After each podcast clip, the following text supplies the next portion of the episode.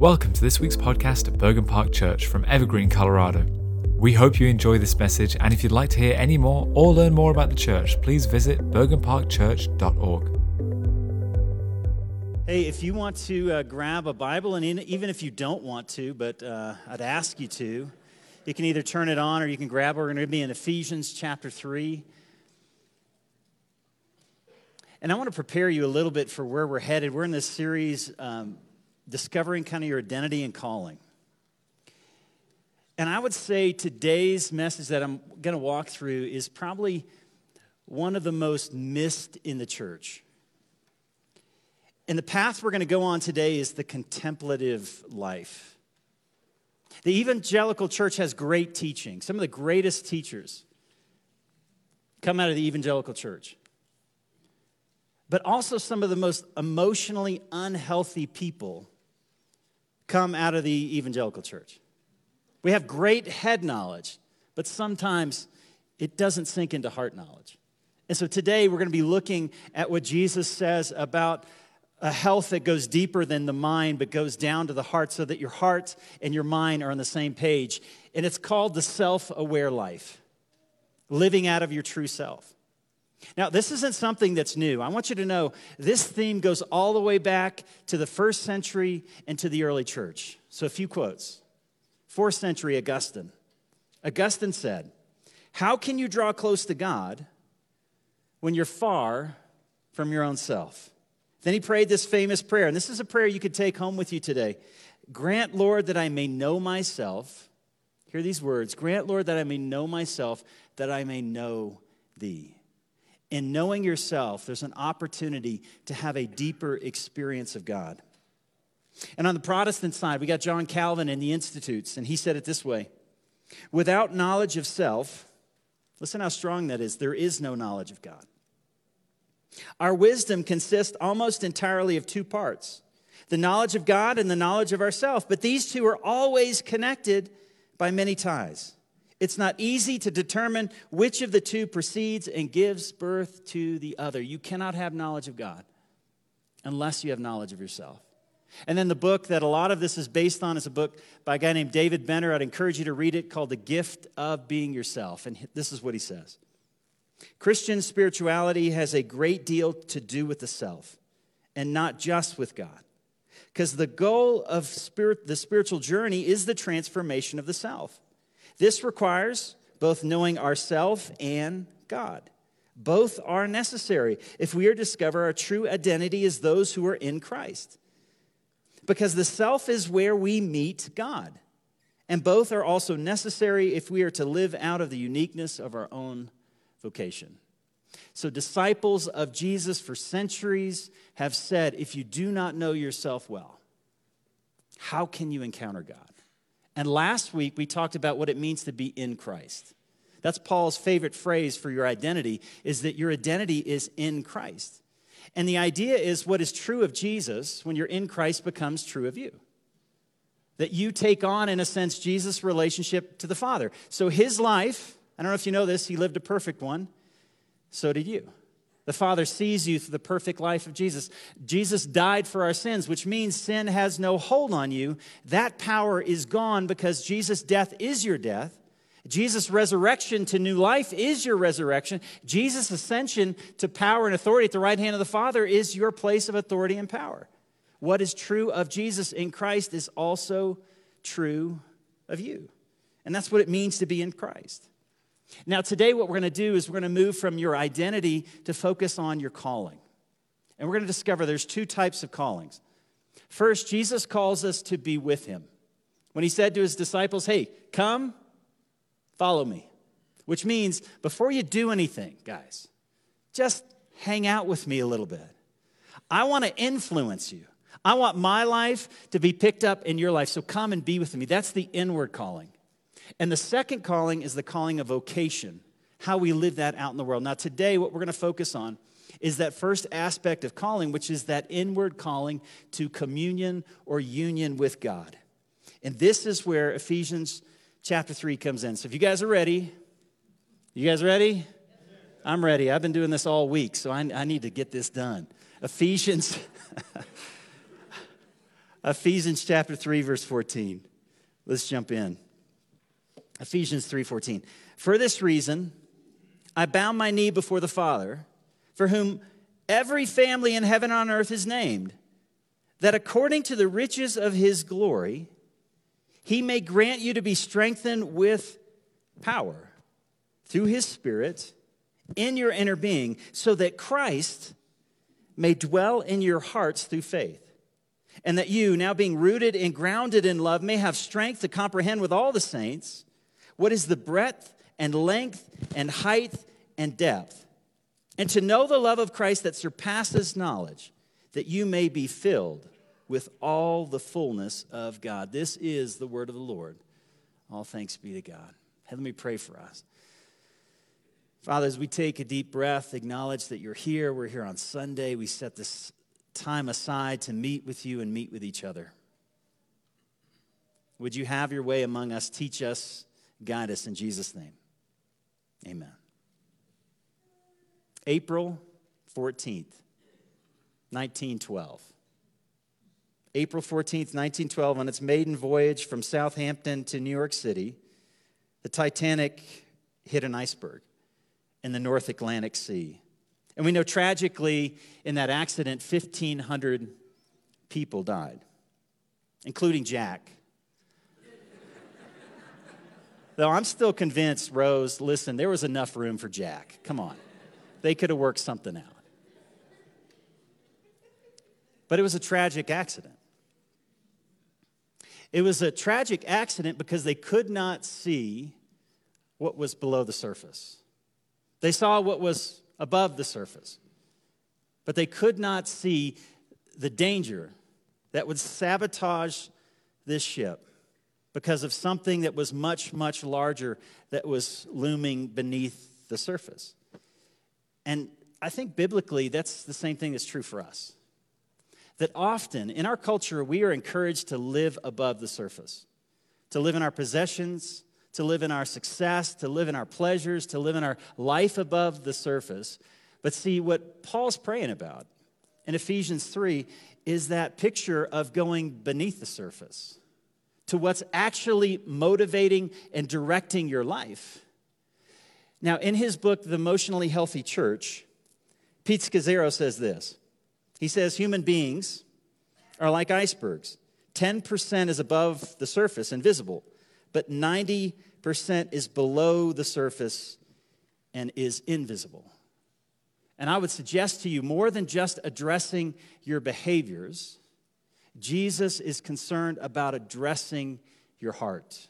And when I say your heart, I'm talking about your feelings, your desires, your longings, your hopes, your dreams, your visions, your goals. All of that is wrapped up. And the things that are directing your life are often not just assigned to your behavior, they're assigned to the way you're thinking, the way you're acting, the attitudes that you bring. God is interested in addressing the core issues of the heart. So I'm going to remind you of a couple things. You'll put that first image up of identity Identity focuses on who you are in Christ, but it also focuses on who you're becoming. And see, your identity influences the way you see yourself, the way you see God, and the way you see others. Now, look at this next slide. Here's the direction we want to go. Sin is not the way that things are supposed to be. Can we agree? Sin separates, sin wounds, sin tears, sin twists. A lot of those are the Hebrew words that God uses to describe sin. And because sin is not the way it's supposed to be, what sin does is it wounds the soul. Now, I don't know if you realize this. When somebody sins against you, there is a debt, there is a wound that occurs. Now, if that person doesn't go back to you and address it and heal it, what happens? Does it just disappear? It's still there. Now, some sins are surfaced, and hey, it didn't bother me that much, but we know there are things that people have done to us. But listen, there's also stuff that we have done that has kind of impacted down into our identity, and now we see ourselves based on what somebody's done to me or what I've done to somebody else. And I don't know if you realize this, but the word salvation in the Greek, it means to heal. And part of what God is doing in this life, in this walk with Him, is He's healing us. Now, listen, how can He heal something unless you're willing to address it? How can God heal something unless you're willing to look at it and say, yep, I got an issue? And see, that's where Paul's taking us in Ephesians chapter 3. He's taking us below the surface and causing us to look within. And so let's jump back into that passage and kind of see where Paul is going to take us. So watch this. And the first question I want to ask as we look at this is what is Paul praying for? And you'll see it in verse 16. So if you look back at verse 16, Paul's praying for something very specific, and the location is specific. He says that according to the riches of God's glory, he may grant you to be strengthened. Now, notice with power through the Spirit in your inner being, which means you have an inner being. Now, in verse 17, you find out that inner being means the heart. And so your inner being and your heart are the same thing. As you have an outer being, as you behave, you also have an inner being that's filled with your emotions and desires and focus and thoughts. And what he's saying is that God has to touch you with power in your inner being, meaning God has to meet you there. See, the heart in Hebrew and in Greek is not the seat of your emotions. We think of it that way. Valentine's Day is coming up, right? Guys, get ready. It's coming up. And the heart is not simply about your emotional state. The heart in Greek and Hebrew, it's the idea of who you are. Today we may say it's your mind, I don't know, or it's your ego. But your heart is the totality of your identity. And what Paul's saying is, God's got to get down there and meet you and meet you for where you are. The person that you are needs to encounter God. And he's going to give us four reasons why this is important. And here's the first reason it's in verse 17. He says, I pray that God would show up with power in your inner being, verse 17, so that Christ may dwell in your heart through faith. Now, I want you to understand what Paul's praying for is stuff you already got. Because you are in Christ, these things are already true about you, but you're not experiencing them. I don't know if that makes sense to you. You have things that are true about you in Christ, but they're not moving you. They're not changing you. They're not directing you. So, for example, like in Galatians 4, in Galatians 4, uh, it says, When the time had fully come, God sent his son, born of a woman, that's me, born under law.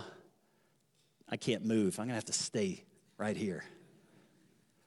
Born under law to redeem those under law, that he might give us the full rights of sons.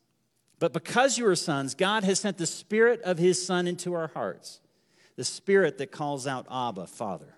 So we are no longer slaves, but sons. And since we are sons, God has made us also heirs. Jesus came to adopt us as sons and daughters. The Holy Spirit came that we might experience what it means to be a son or a daughter. That's what Paul's praying for. He's saying, guys, you already got this stuff. But listen, you have to, you have to pray that God would work it down and you would encounter the real God, would begin to encounter the real you. So the first thing that he says in verse 17 is he's praying that we would live out of our communion with God. That your confidence in life would come out of the fact that you are regularly meeting with God, that you know God and that God knows you. And he's praying that reality would become true of you. And he's praying the power of the Spirit would kind of come in and God would become alive to your heart. Now, the second thing he prays, we see it in verse 17 again. He's praying that you'd be strengthened through the power of the Spirit in your inner being, so that, notice, here's the second one, you'd be rooted and grounded in love. Because, see, as you go through life, you're going to have a lot of experiences that say, I am not rooted and grounded in love. I am rooted and grounded in chaos and in a world of hurt and pain. And as you go out in the world and you live above the surface, that's kind of what life is. I mean, when people tell me, you know, I look at the world and I just know that God is love. I'm like, what world are you looking at? I, I see a very dangerous world, dog eat dog kind of world where the strong overcome the weak. I don't find myself rooted in love, and he's praying that the power of the Spirit might come alive, that your identity, meaning regardless of what you've done or someone's done to you, your identity would be firmly established in the love of God. You already have this, but you're not living out of it. So, two ideas so far. Here's the third one. We see it in verse 18. And I pray that you may be strengthened, verse 18, to comprehend with all the saints what is the breadth, length, height, and depth. Now, notice he doesn't tell you what he's talking about. He just kind of lists. I pray that you would know the breadth, depth, height, length of what? Of God's love. That he not only wants your identity rooted in his love, what he wants to do is to unpack how great it is. 1 John 3 How great is the love? How great is the love the Father has lavished on us that we should be called the children of God?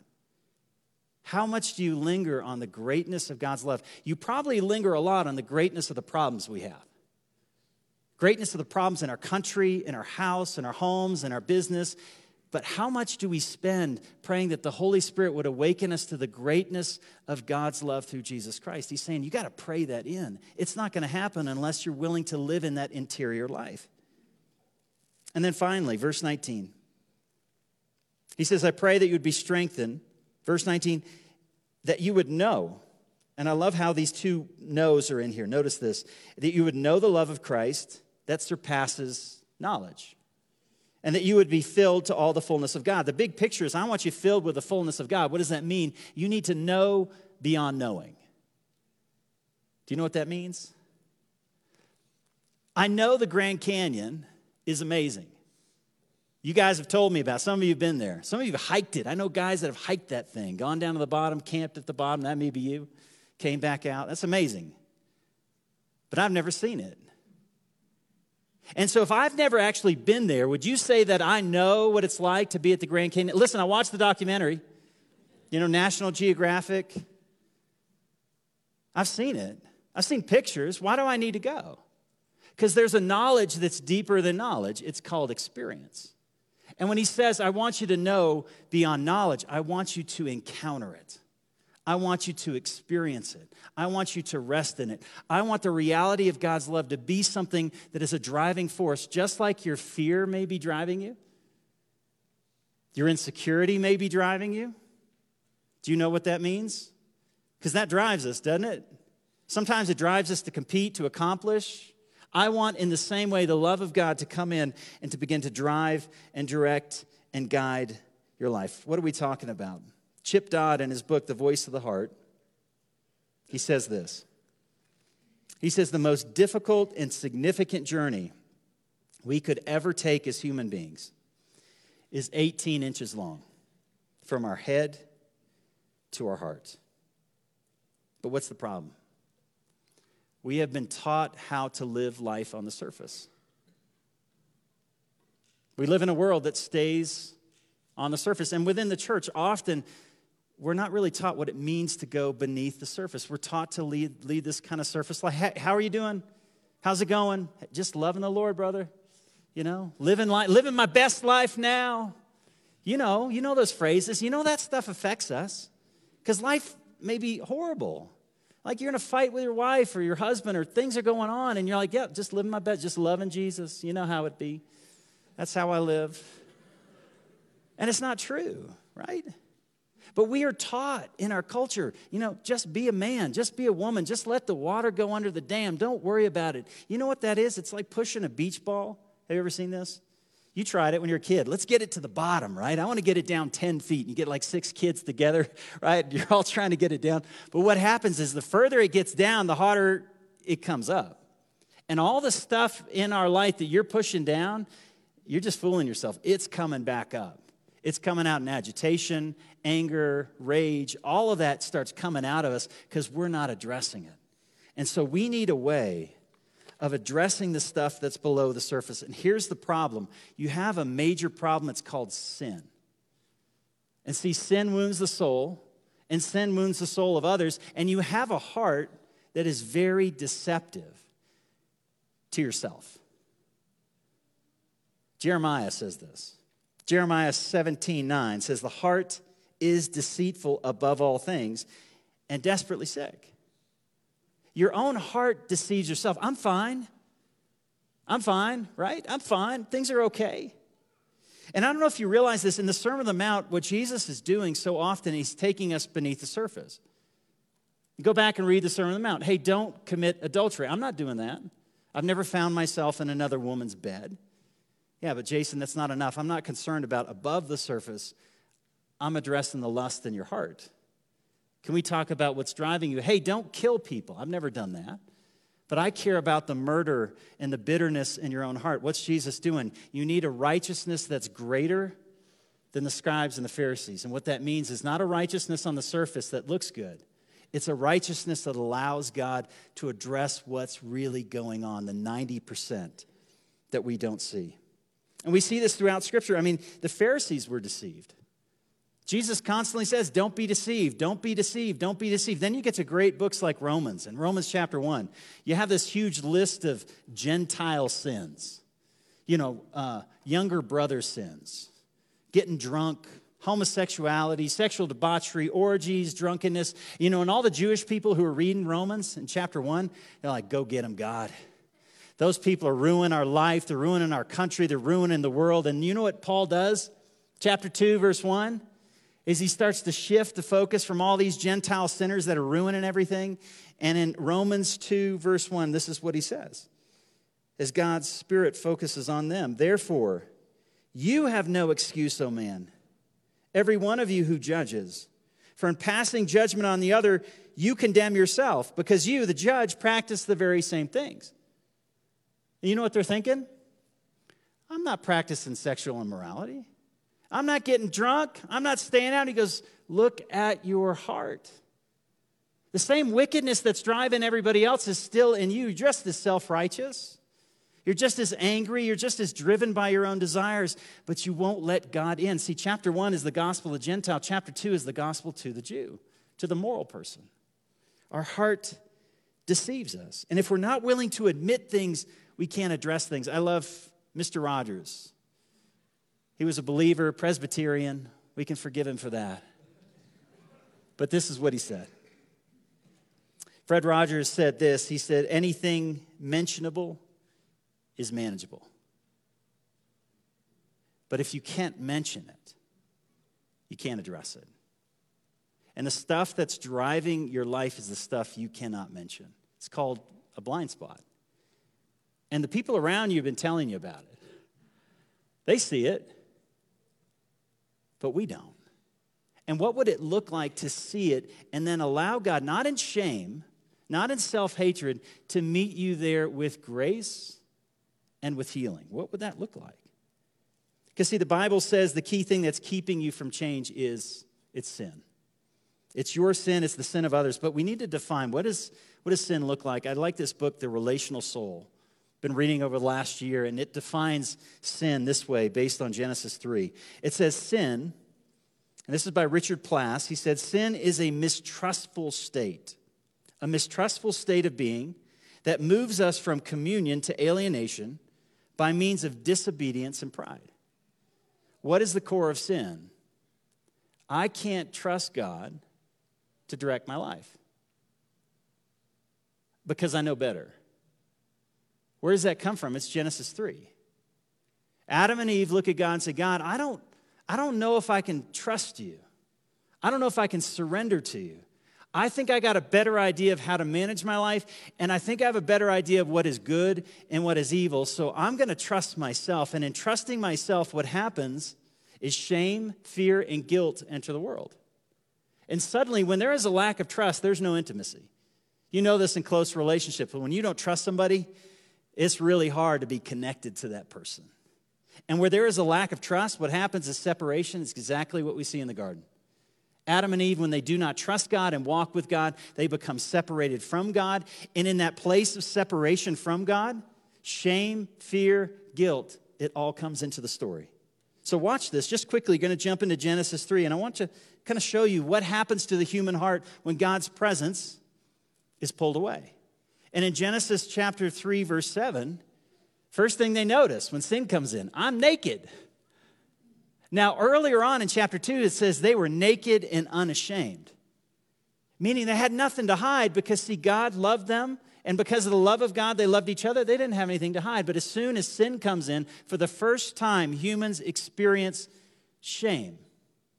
Shame says, You are not enough. And if people really knew you, they would reject you. And all of us have something right now that you would be deathly afraid to share, certainly to this room or to others. There are things in your life you're afraid to share because of shame.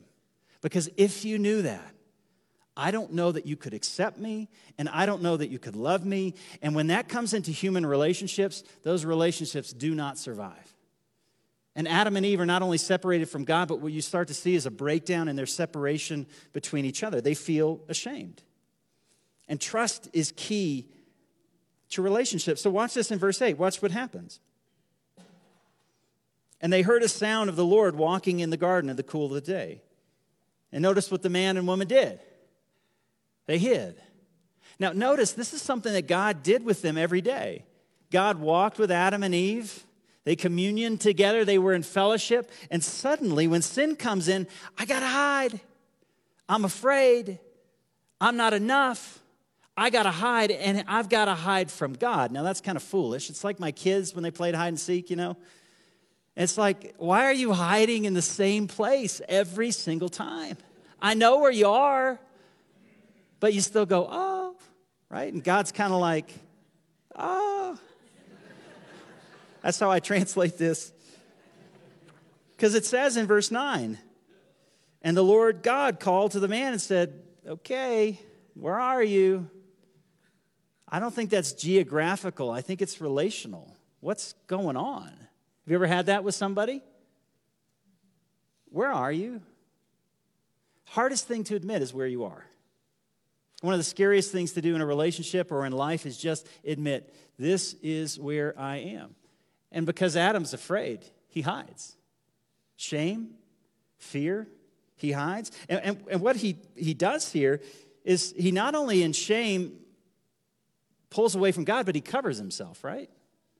He finds fig leaves. He finds something to hide his shame. He then hides from God. And then finally, verse 11, it says, Who told you that you were naked? Have you eaten of the tree which I commanded you not to eat? And the man said, She did it. right? Hey, you gave her to me.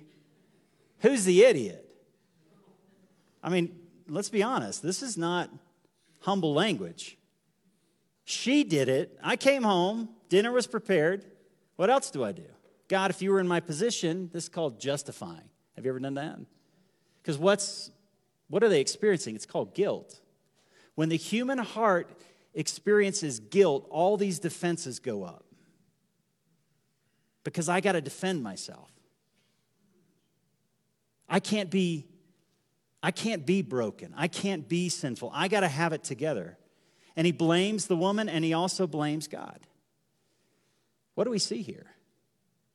It's compensating. When sin comes into the world and it wounds us, we think we got to go above the surface. I've got to live above the surface. I got to cover, and a lot of us can cover with a lot of great things. Success is a great way to cover. Success is an excellent way in life. And, and in my life, the, one of the hardest things I had to do, and it's still difficult for me, is to admit that I have been hurt. I went through most of my life going, that didn't bother me. And you know what happened to that hurt? I mean, I fueled it in the right way. I became competitive. I'm going to be the best communicator. I'm going to memorize more scripture. I'm going to study harder. I'm going to know it. I'm going to do it. I'm going to have it together. And so when I go out in the world, I'm covering with fig leaves. I don't want you to know how hurt I am. I just want you to see how successful I am, and then you might love me. But you know what? Because of that, no one could do? Do you know what no one could do? No one could love me. Why? Because that's not real. Come on. You're not always going to be successful. You're not always going to have it together. And if people can't see you, and you know what intimacy means? Into me see. Isn't that great? Yeah, you've been wondering what that means. That's called redneck definition right there. Into me see. I see you. And see, that is the deeper work that God wants to do in your life. How do we deal with this? We got to go back to Ephesians 3. Are you willing to walk with God? That means, church, you got to be in Scripture. You've got to have God's words to speak into your life. You've got to learn to be in prayer, all the spiritual dis- disciplines. You've got to learn kind of the contemplative life that at the end of day, uh, the day, sometimes you need to ask that question God, you know, where did I see your love today? Where did I encounter you today? How did you try to get my attention today? And at the end of the day, just simply to reflect. You know, that's, that's what the Jewish people did for centuries. It's all in the Psalms. You'll have daytime prayers and nighttime prayers, prayers of reflection, prayers of confession. And we have to learn how to walk with God in communion throughout life. Instead of trying to hide, instead of trying to pretend, we have to allow God to address the issues below the surface. And it is, it is a frightening thing at times. But God, in His grace and God, in His mercy, as He addresses those things, He brings out a greater and fuller life a life that is rich and a life that is free. This is the life that God invites us into if we're willing to be with Him. Hey, I don't know where that impacts you. But we're going to spend a few moments in reflection, and we do that by sharing communion together. If you didn't grab the elements when you came in, I want to encourage you to do so. Those elements are available in the back. They're also available up front. And what we want to do in this time, it's really a time to reflect. And I don't know, as I, as I share this, I know what God kind of stirs in my heart, but the reality is the Spirit of God is at work in this room and he convicts each one of us and he touches each one of us in different ways and it could be nothing about what i said and that's okay because god's at work in you and god is stirring something in you where you need to address that and one of the best ways to do that is just repentance and faith the christian life is about repentance which means to turn that's all it is it's not a negative word it's a really positive word to turn away from the things that are drawing our attention and just say hey i'm going to look back i'm going to look back at god and as I look at God, I'm going to see His truth, His mercy, His grace, His power, His authority, His justice. And Father, in that place, I want you to do a work on my own soul. And for some of you, maybe you've never responded to the gospel. The gospel is the good news that through faith in Jesus Christ, his life, death, resurrection, ascension, we have a relationship with the Father. And I'd encourage you, some of you today, maybe the Spirit of God is saying, why don't you start following Christ today? to accept his invitation of salvation, to say, Father, accept me through Jesus Christ and Christ alone. I know I have I've rejected you. I've walked away from you. I know sin is a part of my life. Would you forgive me, receive me, and adopt me as your child? And maybe that's the place you need to go. So let's spend a few moments just reflecting in prayer together.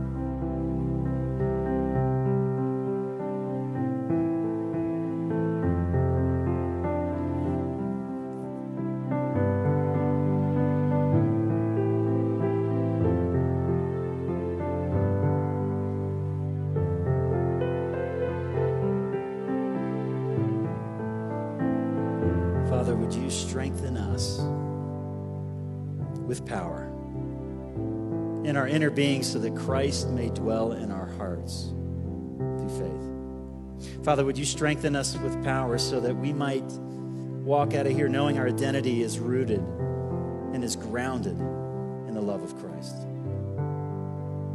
And that we may be strengthened to comprehend just how wide and long and high and deep is the love of Christ. And that we would be filled with the fullness of God. On the night in which Jesus was betrayed, he took bread. He broke it, he gave thanks, and he said, Take and eat, for this is my body, which is broken for you. Let us receive it together.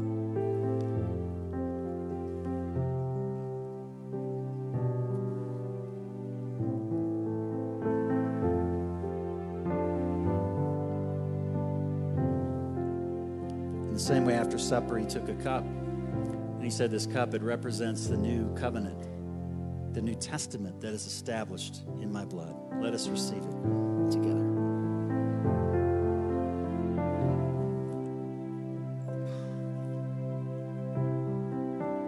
If you need to be prayed for this morning, I want to invite our prayer team to come forward. Maybe this was a moment in which you decided to follow Christ for the first time. I'd encourage you to come up to the prayer team, just let them know that. They want to help you, guide you. Or if you just simply need prayer this morning, it's a great opportunity. So, prayer team, would you guys come on up front? And would you stand together as we as we close the service?